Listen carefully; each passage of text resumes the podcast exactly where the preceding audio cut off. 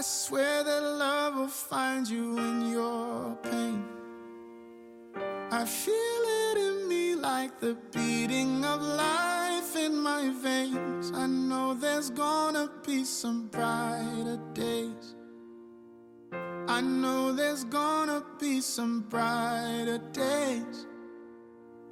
Oh, ashes fall from burning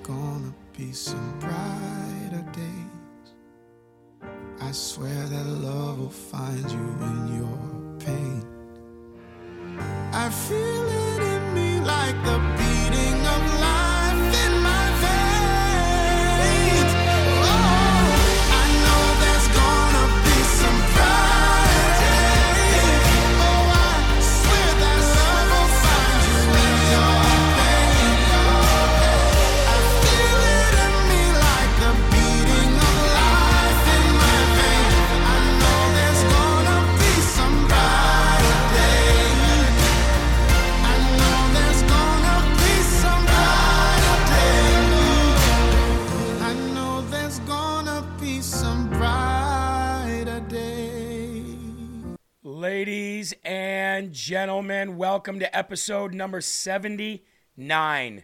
We made it. We made it through another week.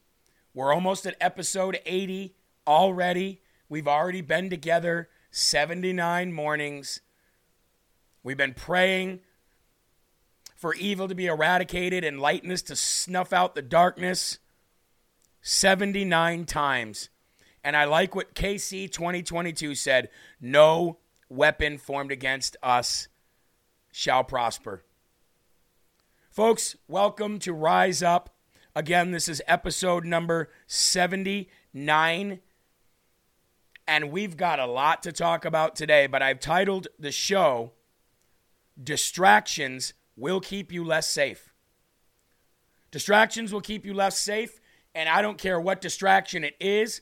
The sat- uh, the devil, Satan, he uses any distraction that he can, any shiny object that he can to keep you away from God, to keep you separated from Jesus, to keep your Holy Spirit and your soul inside your body completely filtered away from the message of God and away from the teachings of Jesus Christ. We know this to be true.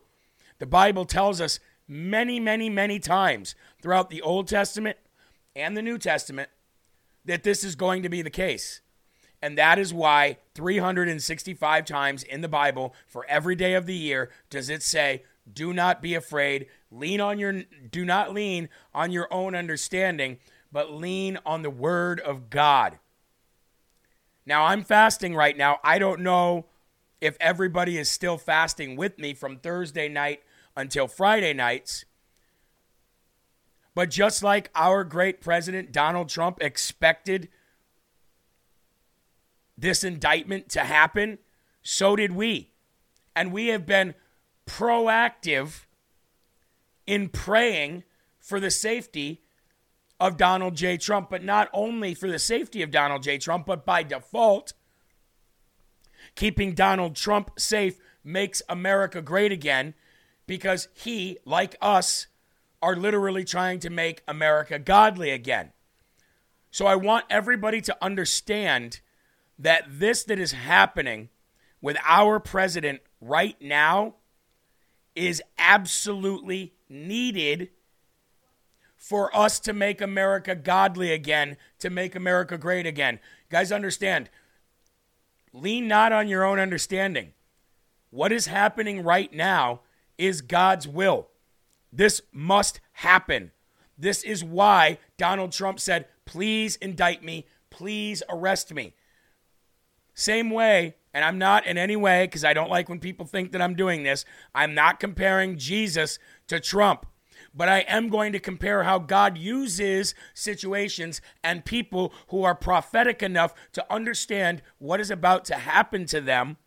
He'll use them in a way that might make it look really bad for you now. Satan might think he's winning. The devil thinks he's winning. The Democrats think they're winning, but the Democrats can't see past tomorrow. They used to have foresight. That's how they had a 2030 agenda. But what they don't understand is the power of God Almighty. They don't understand that a Jesus revolution is happening at the same exact time as they are losing their foresight. They are looking at the shiny object that is getting Donald Trump behind a uh, a camera to take his mugshot. That to them is what that's what they're going after. Embarrassment, embarrassment, embarrassment. But they don't know that God is setting Donald Trump in a place so he can set us all up for greatness. And the fact that Donald Trump is willing to sacrifice it and do it should tell you everything you need to know about who the only person that you should be riding for and voting for in this next election cycle. Now, I don't usually like to make rise up a political statement. However, when you have a man who is like Donald Trump, who is the only person that is going to save this country from the political persecution, not save it from the spiritual uh, persecution, but from the political persecution, then you have to you have to have the conversation with his name in it. And the problem with churches and the problem with families and individuals in this country is they say, I don't want to talk about politics while we're talking about God. You cannot do that. You cannot do that because you're separating the one person that God is setting up to make America godly again and safe again and you're alienating that person because you don't want to put politics in a discussion with faith. And if you are one of those people, then how wrong could you be? You are very wrong. I am not mixing faith and politics. I am mixing faith with those who are ordained and appointed by God to make sure that we are all safe having said that, I'd like to say happy birthday to two people, Jacob and Stephen. Jacob and Stephen, I'd like to say happy birthday to the both of you. So let's all sing happy birthday, one song, two people, happy birthday to Jacob and Stephen. Ready? Here we go. Happy birthday to you. Happy birthday to you. Happy birthday, Jacob and Stephen. Happy birthday to you. Happy birthday. Happy Friday. We're getting closer and closer to He is risen. And I am so very excited. Again, if you're just joining in, I titled the show Distractions Will Make You Less Safe. Let's go to the word, Lord in prayer, and then let's get into our books. I've got a video to show you. We've got some discussions that need to be had. So if you're wearing a hat, please remove your hat. Please share this video. Please rumble this video. It's right down there, the little thumbs up. Make it turn green, and let's go to the Lord in prayer. Our Father in heaven, God in heaven, we know because of your word, inspired by you, written by prophetic people in this world, and taught by Jesus, that we should have no fear and that we should not let anything, anything separate us from your word, God. We love your word, God. We love your encouragement, your inspiration. We love your love. We accept your love and we love you back. We ask for heavenly wisdom to be imparted on every single person in this country right now who feels discouraged or sad. If we let distraction separate us from the Word of God, then we can no longer be the little shining lights that you need us to be. Darkness will overcome, and we will surely fail. So, Lord, help us remember that song that we all learned when we were children This little light of mine, I'm going to let it shine. I'm going to let it shine. I'm going to let it shine. I'm going to let it shine. Because when we think of that, Lord, we smile. When we think of that, our hearts are put at peace. Lord, this is your show. This is God's podcast. Be here with us today. Bring us peace to all those who are listening and watching now and who will listen and watch and late and watch later. Bring peace to their heart. Bring peace that only you can bring. Bring joy to their heart.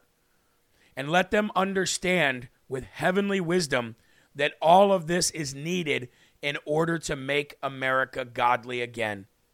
We thank you, Lord, for being with us. We thank you for dwelling in our homes and in our hearts. And we pray for the safety of Donald John Trump. We offer sacrifices of food, we offer fasting, we offer our thanksgiving, and we offer our desires of our heart to make our country safe again. And we ask if it is your will, Lord, that you answer those prayers. In Jesus' name we pray. Amen. Mustache says, Father, keep Jeremy and Eli safe. Thank you. I, uh, I welcome all those prayers. We're going to need it. Folks, we're just getting started in this spiritual war. It's going to get heavy, it's going to get thick. But if you remember from Matthew, bring all the heavy laden. Bring your yokes, your heavy yokes, and give them to me. I will make your ways lighter. I will make your yokes lighter. Nobody's going to do that but God, guys. Nobody's going to do that but Jesus. I really, really, really, really prayed. I prayed and I thought, and I and last night, I was very angry when I went home last night. I was very, very angry when I went home last night, not because of the indictment. We knew that was coming. I was very angry because of the fact that poor Donald Trump has to deal with this stuff. How much it must be weighing on his heart. There's no way that any mortal man could get through this that he's gone through since 2016 without God. There's no way. And that is why I believe that Donald Trump has become so close to Jesus in the last five years. I really believe that Donald Trump has had a spiritual reawakening with God, and that is why God is bringing him through this. Oh, Donald Trump was always, he was never a God fearing man. He was a billionaire playboy. Well, it's never too late. And like I said, the proof is in the pudding. Nobody on planet Earth Nobody on planet Earth would be able to go through this. And I do not want you guys to be, and we'll talk more about this at 11 because this is politics and I don't want to mix this. I don't want anybody to be confused or, um, or duped or tricked by Ron DeSantis' statement last night that Florida will not comply with an indictment. It's all political theater. There's nothing, there's no, there's no, there's not even any meat on that bone. And I'll explain that at 11 o'clock, okay? But like I said, nobody could get through this. I'd also like to offer prayers and ask for prayers for Kay Wilso Love. If Kay Wilso Love is in the chat right now, or if Kay Wilso Love becomes uh, is not here now, but it will be in the 11 o'clock chat, I want you all to please pray for Kay Wilso Love because she lost her 27 year old son to fentanyl recently.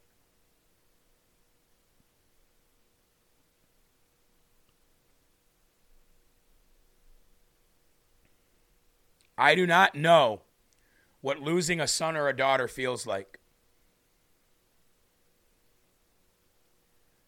I do know what losing somebody close to me feels like, and I also know what losing somebody in our family to fentanyl feels like.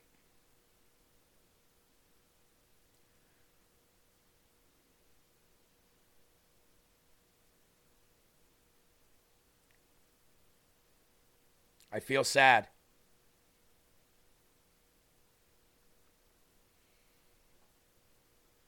I feel sad because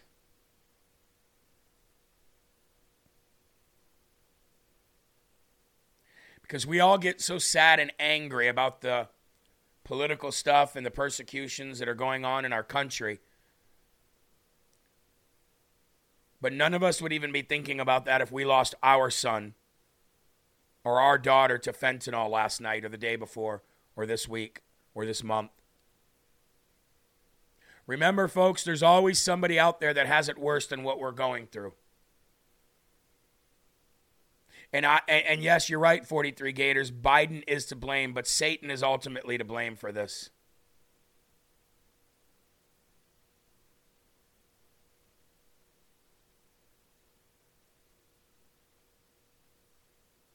All of us get distracted by things that people say on Twitter, by fake indictments that won't stick, and we let it really, really, really anger us and sometimes control our lives. But I could tell you this I would rather die a hundred times over by a thousand paper cuts than have my child pass away. So, no matter what we're going through, somebody losing a child is far worse. So, not only warn your kids about the dangers of fentanyl, but warn them about the dangers of any drug that could be laced with fentanyl because there's some sick people out there trying to kill people. So, I'd like to ask for prayers for Kay Wilso Love today. Let's go to one minute prayer for dads. And please keep in mind, folks, the title of today's show is Distractions Will Keep You Left Safe. All right? I want you to please share the video if you could and like the video right down there. I want to read from One Minute Prayer for Dads. If you do not listen, folks, are you looking for a good Easter present to get to your father? Are you looking for a good Father's Day present? Please get them One Minute Prayer for Dads. Please do that. It is the greatest gift that my mother ever imparted on me. Please, please, please get this book. We're going to read from page 12, the hard patches. Colossians 1:11. May you be strengthened with all the power according to his glorious might for all endurance and patience with joy. Colossians 1:11. Let me read that one more time, please. If you have this book, please read it aloud with me, just like you do in church with verses. Colossians 1:11. May you be strengthened with all power according to his glorious might for all endurance and patience with joy. Colossians 1.11 being a dad is not an, always an easy road neither is being a mom. Things may move along just fine and then out of nowhere comes a hindrance to being a good dad. Maybe it's because we're personally facing some of that hard some of those hard patches in our lives if we can recognize how our present hard patch is affecting our dadhood, we can do what's necessary to make change. One place to start when we're going through a hard patch is to ask our kids to pray for us. God will hear those prayers. I was thinking of Rosa and Nicholas. And I was thinking of children who um, who are have been driven away from God and allowed themselves to be driven away from Jesus.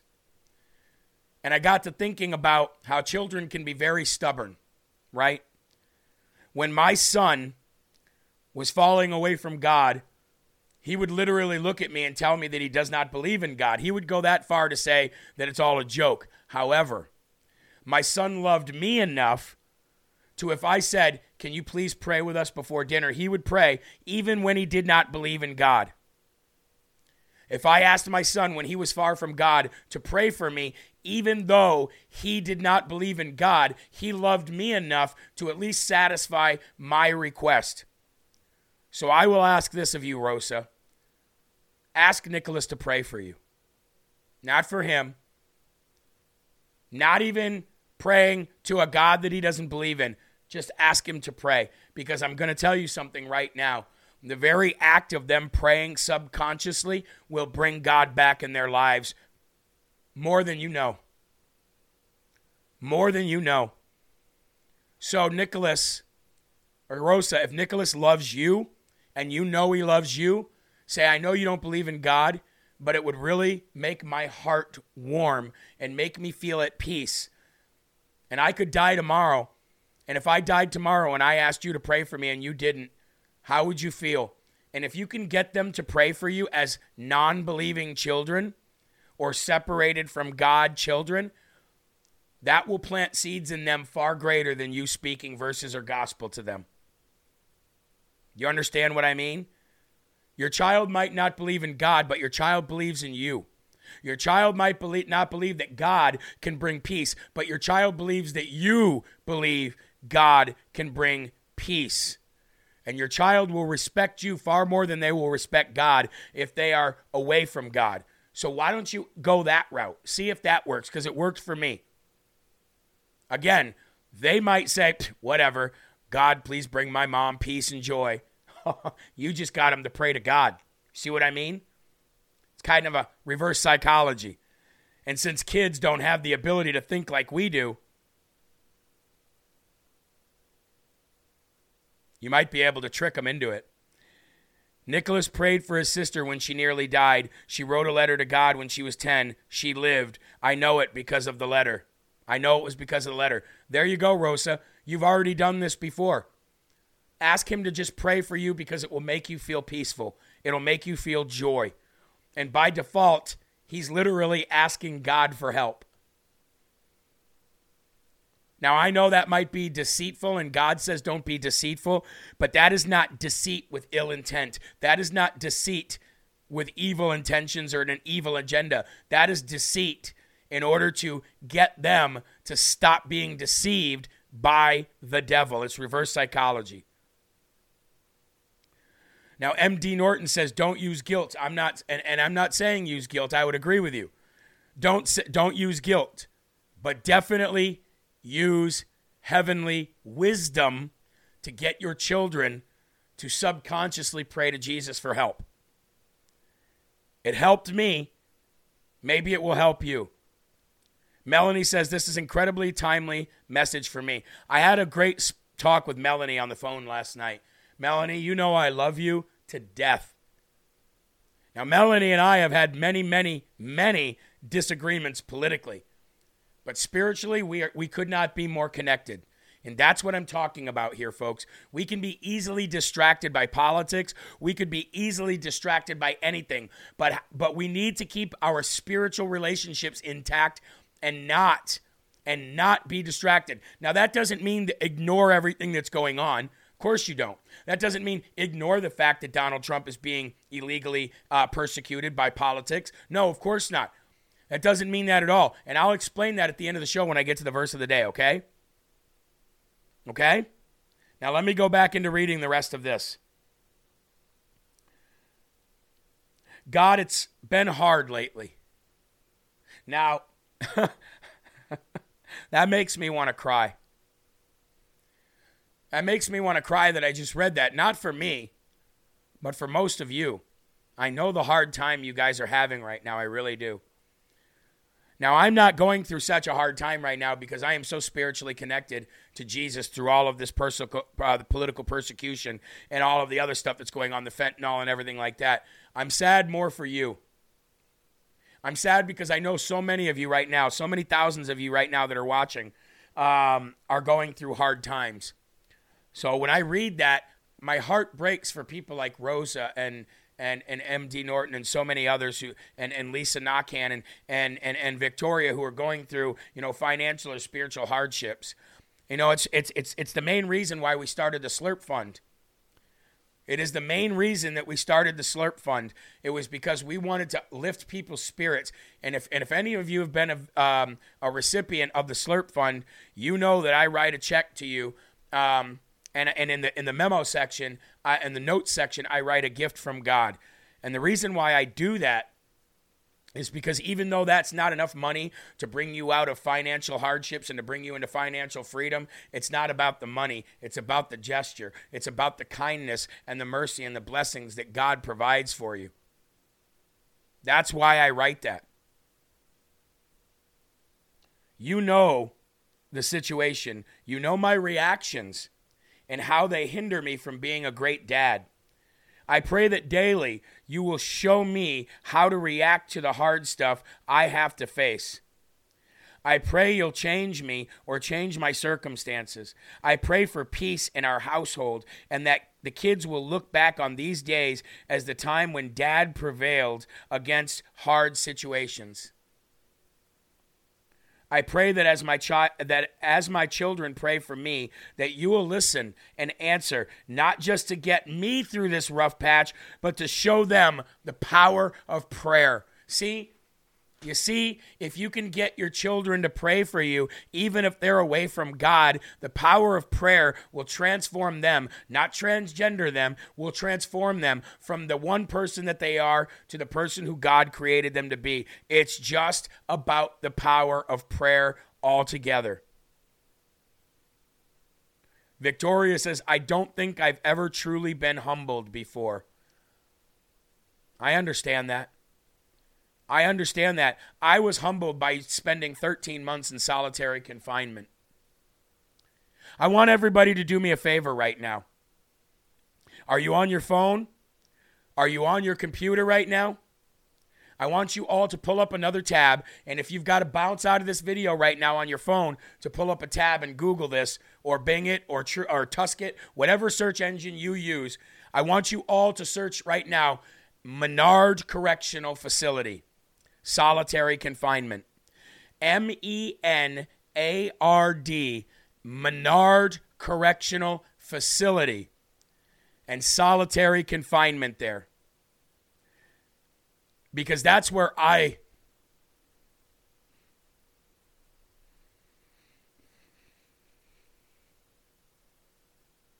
That's where I was humbled.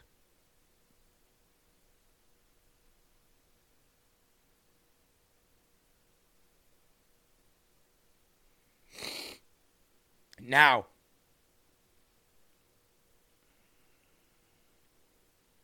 Phantom says, I got 10 years and God woke me up. Becca says, I know where that is, Jeremy. I've seen that. It's down by, um, it's in southern Illinois. I do not wish that anybody in the world has to go to that place or to that point in their lives to be humbled. But sometimes we have to. Sometimes God says you cannot reach your full potential until you go through that. Bruce says, Jeremy, I knew that. I was in the brig for six months on a carrier in the Navy. So you know what it's all about, my friend. Six months or six years. That kind of freedom, that kind of a, a, a, taken from you, that kind of life taken from you is very, very, very, very hard. Happy Girl says, I'm 30 minutes from Menard, Illinois, Southern Illinois. Yes, you are correct. Amanda says, God already broke the chains off you, Jeremy. You are now saved from Satan's lies. I want to thank the LFA producer for putting those links in there. That's where I became humbled. So when I say at the beginning of my shows, you're ever so humbled, God fearing, and God loving host, or you're ever so humble, God fearing, and God loving host, I got I get a lot of flack from that. I get a lot of insults from that. Barbie says Jeremy Menard is only a few miles from me, so you know the place. It is hell. It's hell on earth. It's hell on earth.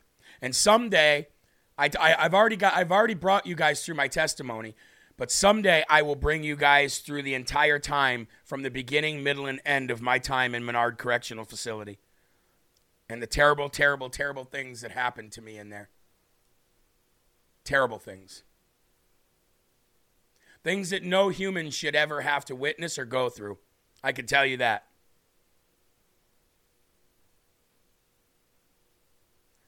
Pandy says, How did you remain sane during that? Well, oh, I can't believe I this has taken a turn to talk about this crap. How did I remain sane in there? Well, there's a song by Zach Williams and Dolly Parton called There Was Jesus. And I always thought that same, I always had that same question. How did I stay sane in there? I, I, I used to ask myself that same question until that song by Zach Williams and Dolly Parton came out. There was Jesus. And then I remember, and then I was like, whoa, wait a minute. What kept me sane in there was Jesus, and I didn't even believe in him. I didn't even know who he was. And in that song, if you've never heard it, it says, In the mountains and the valleys, and the healing and the hurting, and the pain and all the suffering, I didn't know it, but there was Jesus. I didn't know it, but there was Jesus. So when I look back on that, even though I didn't know it then, I know it now. And Jesus was there the whole time, getting me through it.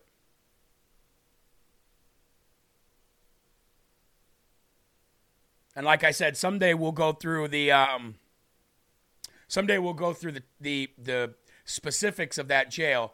But I can tell you, I had my nose broke. I had uh, I was beaten by by by guards. I had I was in many many fights, not of my own causing, just defending myself. I was. Uh,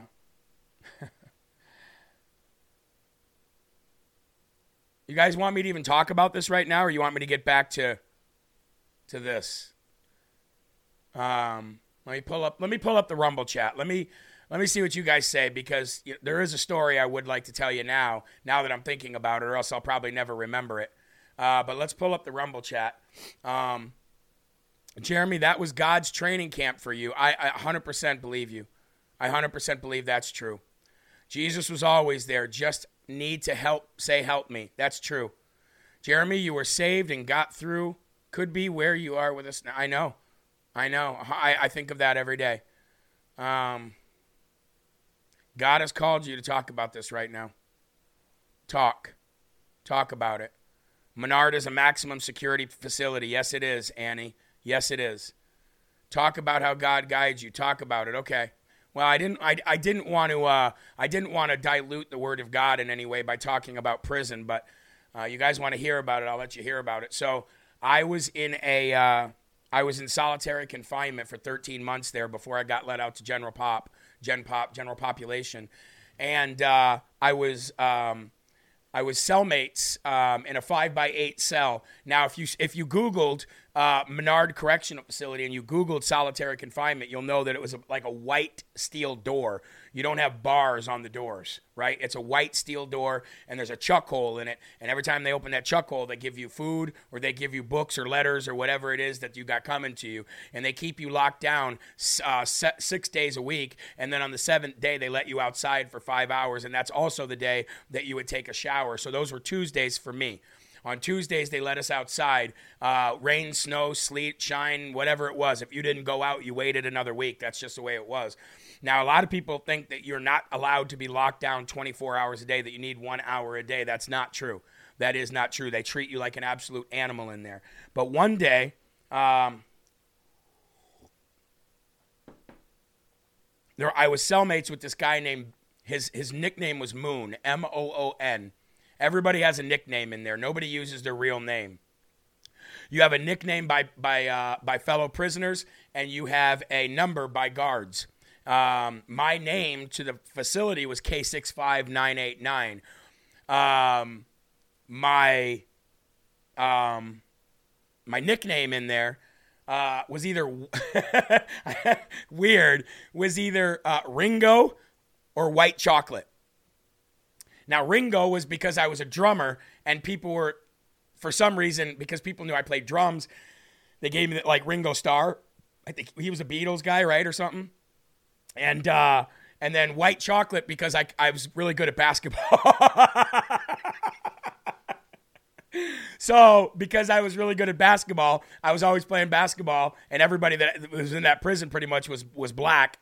Uh, so because I was good at basketball, they called me White Chocolate. Anyway, weird, weird. But anyway, I was in the cell with this guy named Moon, and uh, in Illinois, they had uh, right before I went to that prison, like maybe two years before that prison, they um, they had abolished the death sentence in Illinois. So anybody that was on death row was released back into general population.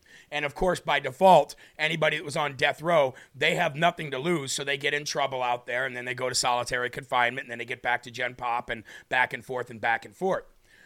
So anyway, in solitary confinement, I was in a cell with a guy named Moon and he was a life he had like four life sentences. He was in there for murder. And the weird thing about it was was he just he he was a decent guy. Like we we we played chess. We we talked all the time. He was very polite. He was very nice to me. He was uh, protective in some way, shape, or form because he had been there for so long.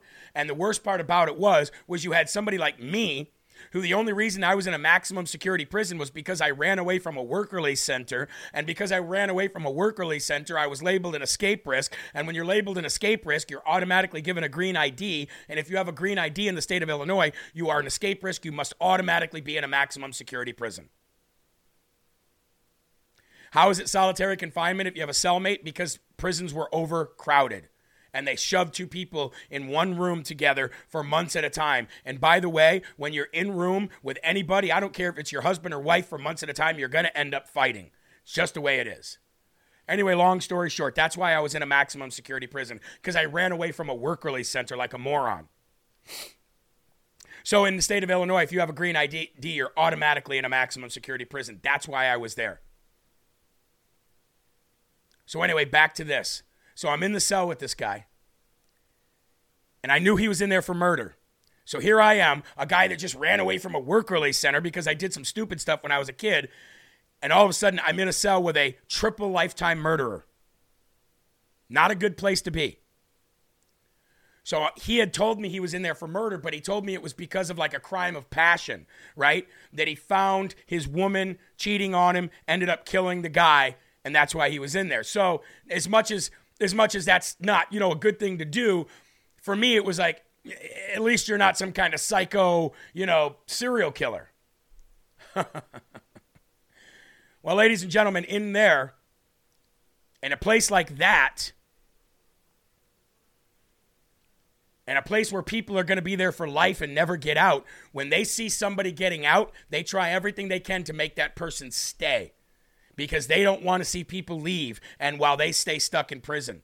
It's like a it's like a mental problem in there. Okay? It's like a mental problem in there. They just don't want to. It's like misery loves company, right? So meaning, meanwhile, what happens is if they see people getting ready to leave, they try to. It's what they call, and I don't mean to say this on a Rise Up show, but I got to tell you what it's called. What it, what they say. It's called jagging off your bid. You're jacked off your bid, meaning that you basically screwed up the time in which you were getting ready to get out, meaning that they would punish you and they were doing something wrong and keep you longer, add more to your time. And they can do that because in Illinois, they give you a day for day for being in there, meaning for every day that you're in there and you're good, they give you a day, which shortens your sentence so they can get you the heck out of there so they can fill it up with more people. So when you jag off your bid, what me- what that means is that you're actually getting that good time that they took away from you, and they're giving it back to you. Now you're going to stay longer. And and when other prisoners see you getting ready to leave, they will do something to you in order to make you screw up so that you stay longer because they don't want you to leave. It's a really mind. It's really mind screwing. You know, it really mind screws you pretty bad.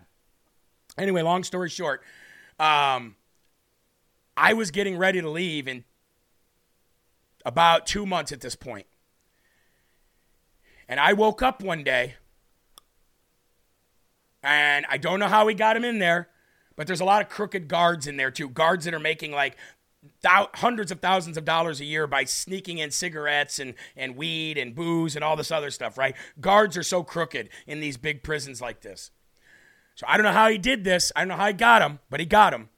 And I woke up one day and he was not in the cell. So I don't know. Somebody said that's why you shut your mouth if you might leave. Well, they everybody knows when your out date is, by the way. Everybody knows when it is. Like the guards know why you're there. The guards tell everybody when you're leaving. Like you can't keep it a secret, really. So one day he must have got the guards must have came and let him out of the cell to go. I think he went to see his attorney or something. He was trying to get some kind of a appeal going or something. So he came out or so I think he, I, I, if my memory strikes me correct, he had been let out to go see his his, his attorney. And when he uh, when he was gone, I I didn't even hear him leave, so I didn't wake up. But when I woke up, there was three Polaroids on my bed. There was three Polaroid pictures on my bunk, and I woke up and I was like, I was like, "Yo, you you you up?" And he wasn't here. And I looked down because I was on the top bunk and I looked down and he was gone. But then I noticed that I knocked off one of the pictures. So I jumped off the top bunk. I'm like, I wonder where the heck he went. Because usually, because guards will come and get you for various things, right? So I got up and I, I, I, I saw that I knocked something off the bed. So I jumped off the bed and I picked it up. And when I picked it up and when I saw what it was, my heart sank. I literally have never felt fear like I felt at that moment. Never, never. And I'd been through some pretty, I've been through a lot of crap to that point. I'd never felt fear like the fear that I felt that moment. Because what the Polaroids were, were the people that he killed. He took pictures of these people after he killed them and somehow got these Polaroids sent to him in his prison.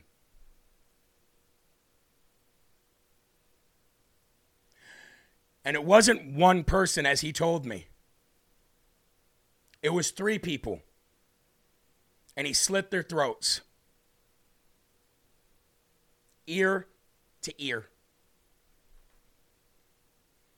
Ear to ear. And I saw for the first time in my life real pictures of somebody who really got their throat cut. And it was the scariest thing I had ever seen, ever because I realized at that moment that not only did he kill three people and cut their throats, but he took pictures of it, which means he's definitely a psycho. I'd been sharing a cell with this guy for you know, months at this point. And why would he leave those pictures for me to see? He must be coming back to kill me. This is what I thought. So I got, I was like, guard, guard, guard before he came back. And I was like, get me out of here right now. And I showed him the pictures. Now, basically, at this point, I'm snitching on a murderer. And the guard didn't do anything. He, this guy had been on death row, but because they abolished, they abolished the death sentence in Illinois, he was in a, crowd, in a, in a cell with me. Now, I can hold my own, don't get me wrong, but I don't care how big or bad you are. When that's the situation that you find yourself in, it is absolute horror. And the guard did nothing. Probably because the guard was in on getting him the pictures. So, meanwhile, I'm waiting for this guy to come back. I can't go anywhere, I can't run. I'm stuck in a five by eight cement cell with a steel door. Where am I going to go? The guard wouldn't let me out.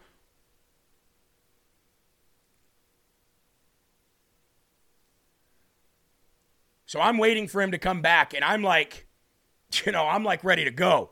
I'm ready to like fight for my life.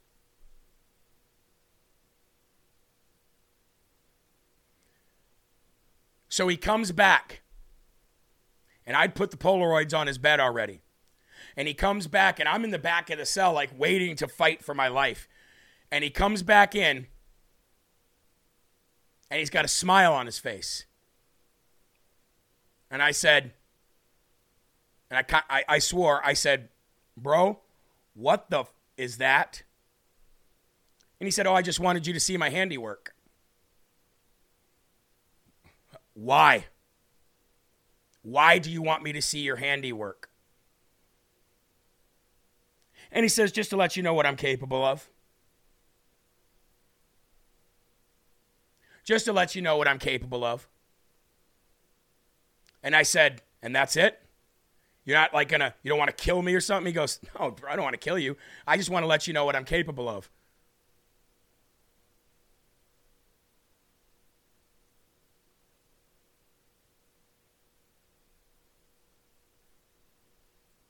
The next week, or maybe it was two weeks later, I can't remember the date, I can't remember the length of time in which it happened, but he was removed from the cell by the grace of God. I don't know how he was removed from the cell. I didn't sleep for however long it was from the point that that happened until the point that he was gone. I didn't sleep for anything. I couldn't get a, I couldn't get any shut eye obviously.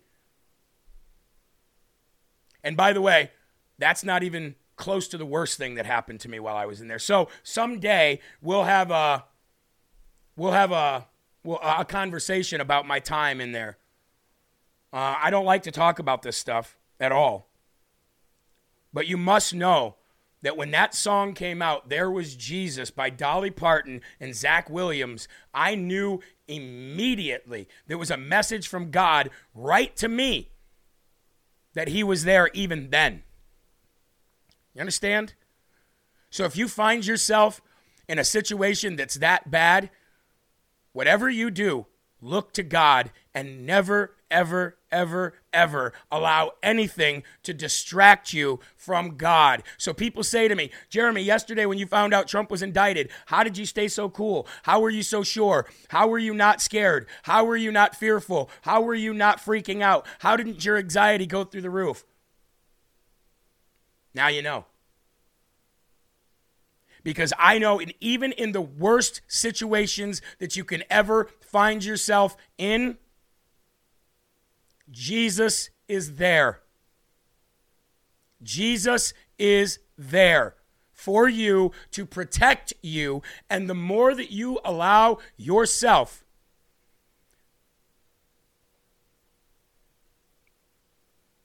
to be distracted, the worse you're going to be and the less safe you'll ever be. Don't get distracted. Jeremy, you need to write a book called Jesus Was My Cellmate. Oh, that's amazing. Eli, can you write that down? Jesus is my cellmate. That's a good it's a good title. It's a good title. Anyway, while I pull myself together, I've got a video to show you. And this video is another video from Ray Comfort. Remember, I said on Fridays we're going to start playing videos of Ray Comfort from Living Waters? This is him evangelizing to two homosexuals. Okay? Two wonderful people. Loving. I, I don't have a problem with anybody who's gay or anything like that. Their sin is no worse than any other sin. But the reason I want to play this video for you of Ray Comfort is because this is how you should evangelize to people who are homosexuals. And he does it in a very, very, very amazing way. So, ladies and gentlemen, without further ado, let's go to Mr. Ray Comfort from Living Waters. Here we go.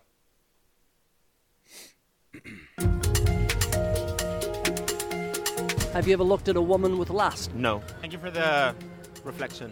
Right, so what am I supposed to do now? What do I do now? Shall I tell you? Please. Do you think there's an afterlife? Do you think it's afterlife? Yes. And what about you?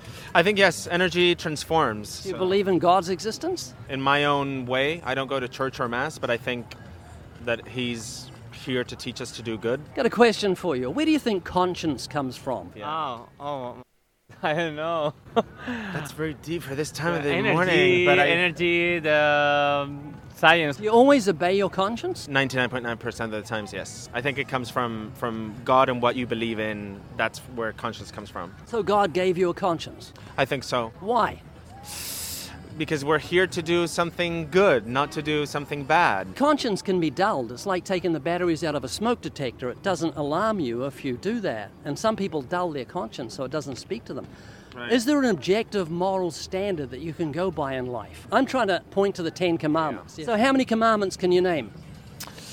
Don't steal, don't kill. Eh, no, No robar. Uh, I have a command in life which is don't do don't do what you don't want people to do to you. Yeah, that's the golden rule. Right. That's what Jesus used in the Sermon on Right. the Mount, which is the essence of love. Right. Okay, let's go through the commandments and see how you're going to do on Judgment Day. Can you be honest with me? I'm going to be honest. Can you? very honest. Do you think you're a good person? I think so. And what about you? Good person? Yeah, I'm a a good person. How many lies have you told in your life? Countless. Have you ever stolen something? Very, very few times I was a kid. Have you ever used God's name in vain? That's the third commandment. Yes, very few times, but yes. Maybe I, I, I don't remember, but I've used it twice since I met you. Dice que lo has usado dos veces sin, sí, desde que lo has conocido. maybe yes. Do you love your mum? I love her to death. And what about you? Do you love your mum? Yeah, I really Okay, love. So you'd never use your mum's name as a cuss word. That'd be disrespectful. Right. But you've taken the name of the God that gave you a mother and used it in the place of that filth word to express disgust. That's called blasphemy, very serious in God's eyes. I appreciate your patience with me. I appreciate your time. Oh, thank you. Thank you for the reflection. Jesus said if you look at a woman and lust for her, you commit adultery with her in your heart. Have you ever looked at a woman with lust? No. When did you last look at pornography? Seven months since I met him. That's, that's lust.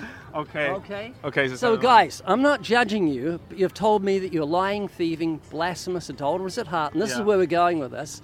If God judges you by those commandments on Judgment Day, you're going to be innocent or guilty.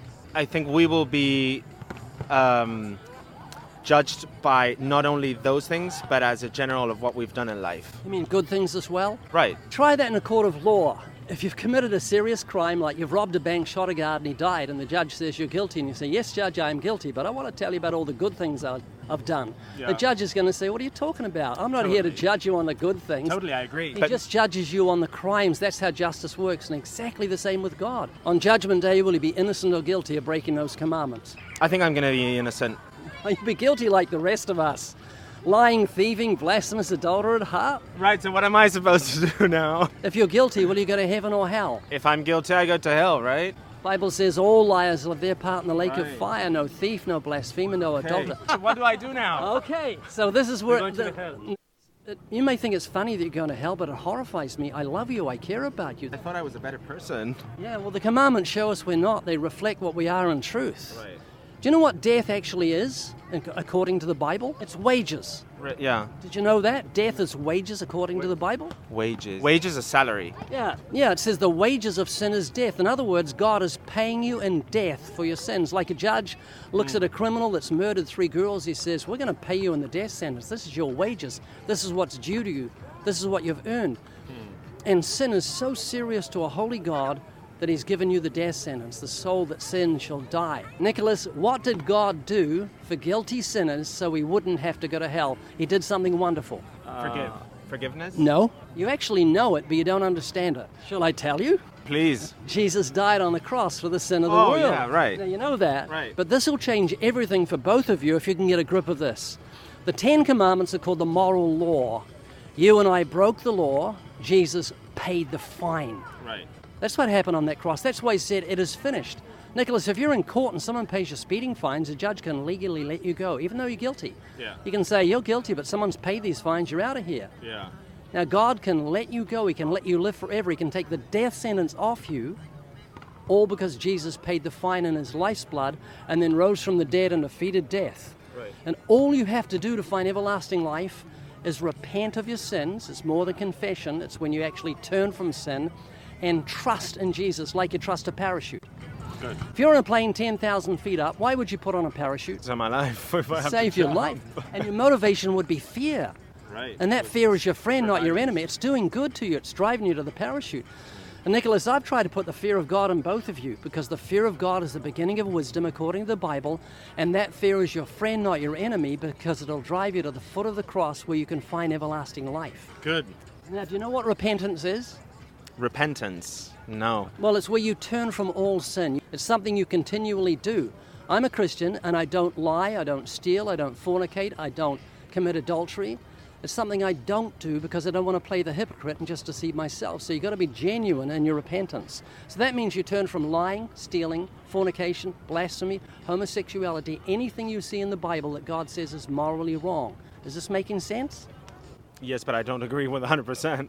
Well, what you've got to do is just go to the scriptures and say, God, you, did you really say this? That adultery and fornication and lying and stealing and homosexuality are morally wrong in your eyes? If He did, then turn from it because your life is at stake. This is what the scriptures say Do not be deceived, neither fornicators, nor adulterers, nor homosexuals will inherit the kingdom of God. And because I love you, I've got to tell you that. So think about what we talked about. Will I'll you do think that? about it. You think about it seriously? Think about it seriously. You think about it today? Think about it. Okay. And think about it with a sense of sobriety because you don't know when you're going to die. Totally. And we're talking about your life, your most precious life.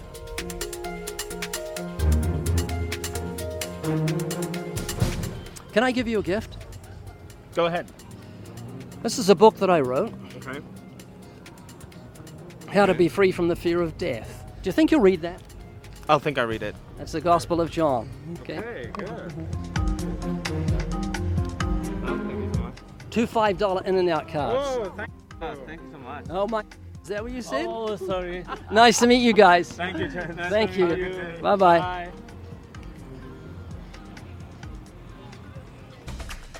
Make sure you check out the Living Waters podcast and this. It's everything I've ever learned in 50 years. So make sure you guys check out the Evidence Study Bible. Let's pop that on again. The Evidence Study Bible. Um, this is by Ray Comfort, a beautiful and wonderful book. And I'd like to say something else, folks. You know, I always called this God's podcast. He wanted us to do this, and we're approaching 1,700 people watching live. That is an absolute record. You want to know why? Nobody wants to hear Jeremy Harrell talk about his loser prison days. Nobody wants to hear me, um, you know, tell you about things that are going on in my life outside of our LFA family. But do you know why people are running to this? They're running to God. They're running to God. That's why this show is taking off. If you build it, they will come. So they're not coming to hear me specifically, they're coming to hear the word of God. And to me, that's the most important thing on planet Earth. All right, guys, I love you. I did not expect the show to go that way today, but that's one of the reasons why I love this show so much. You never know where it's going to go because we just go where God guides us. And make sure you check out and get your Jesus Calling t shirt. Are you going to answer or are you going to decline? Are you going to accept or are you going to decline? You can get that Jesus Calling t shirt on jeremyharrell.com. And I want to take you out the same way I brought you in with a little bit of music. I love you guys. I'll see you at 11 o'clock. I got a barn burner of a show for you.